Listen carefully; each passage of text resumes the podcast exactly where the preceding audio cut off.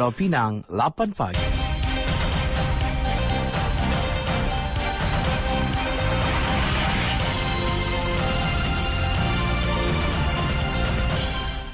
Warta Mutiara bersama saya Zatul Iqmah Muhammad Noor. Assalamualaikum dan salam Malaysia Madani.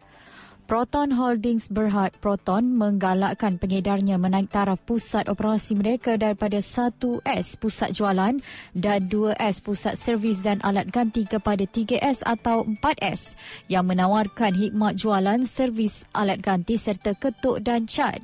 Timbalan Ketua Pegawai Eksekutif Proton Roslan Abdullah berkata, setakat ini sebanyak 43 pusat operasi 1S dan 78 pusat operasi 2S dikenal pasti di seluruh negara.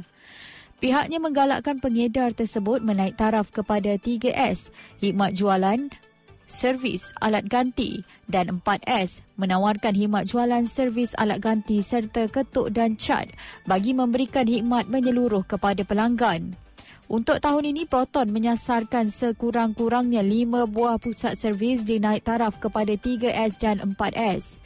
Ketika ini, terdapat 155 cawangan baharu pusat 3S dan 4S dalam rangkaian syarikat pengeluar kereta nasional itu.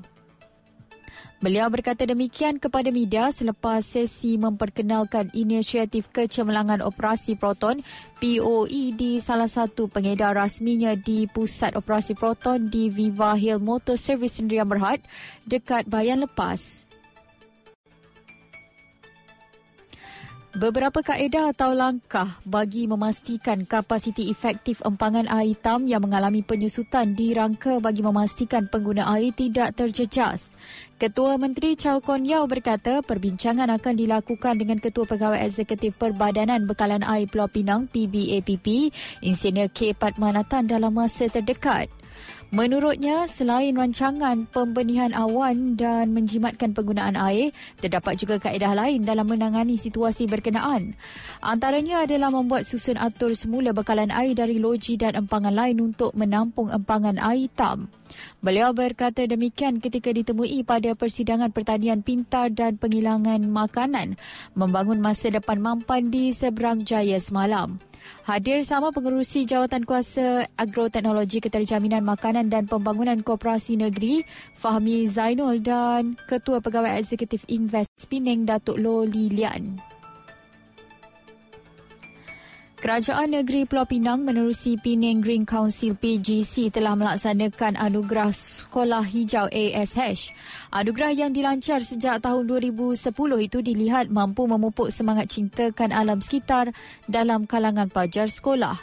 Menerusinya sebanyak 92 sekolah telah mengambil bahagian dan daripada jumlah itu hanya 7 sekolah terpilih sebagai pemenang bagi pelbagai kategori yang dipertandingkan. Pengetua SMK Convent Butterworth Lim Lian Yok berkata, ia juga merupakan satu bentuk pendidikan buat pelajar di mana mereka secara tidak langsung dapat mempelajari berkenaan amalan melestarikan alam sekitar. Anugerah Sekolah Hijau 2023 telah menyaksikan Sekolah Kebangsaan Bayan Baru menjadi Johan keseluruhan bagi kategori sekolah rendah dan SMK Konvent Batu Johan bagi kategori sekolah menengah. Masing-masing membawa pulang hadiah wang tunai bernilai RM5,000. Dari sungai hingga segara, Palestin pasti merdeka. Sekian Warta Mutiara, berita disunting satu Likma Muhammad Noor. Assalamualaikum, salam perpaduan dan salam Malaysia Madani.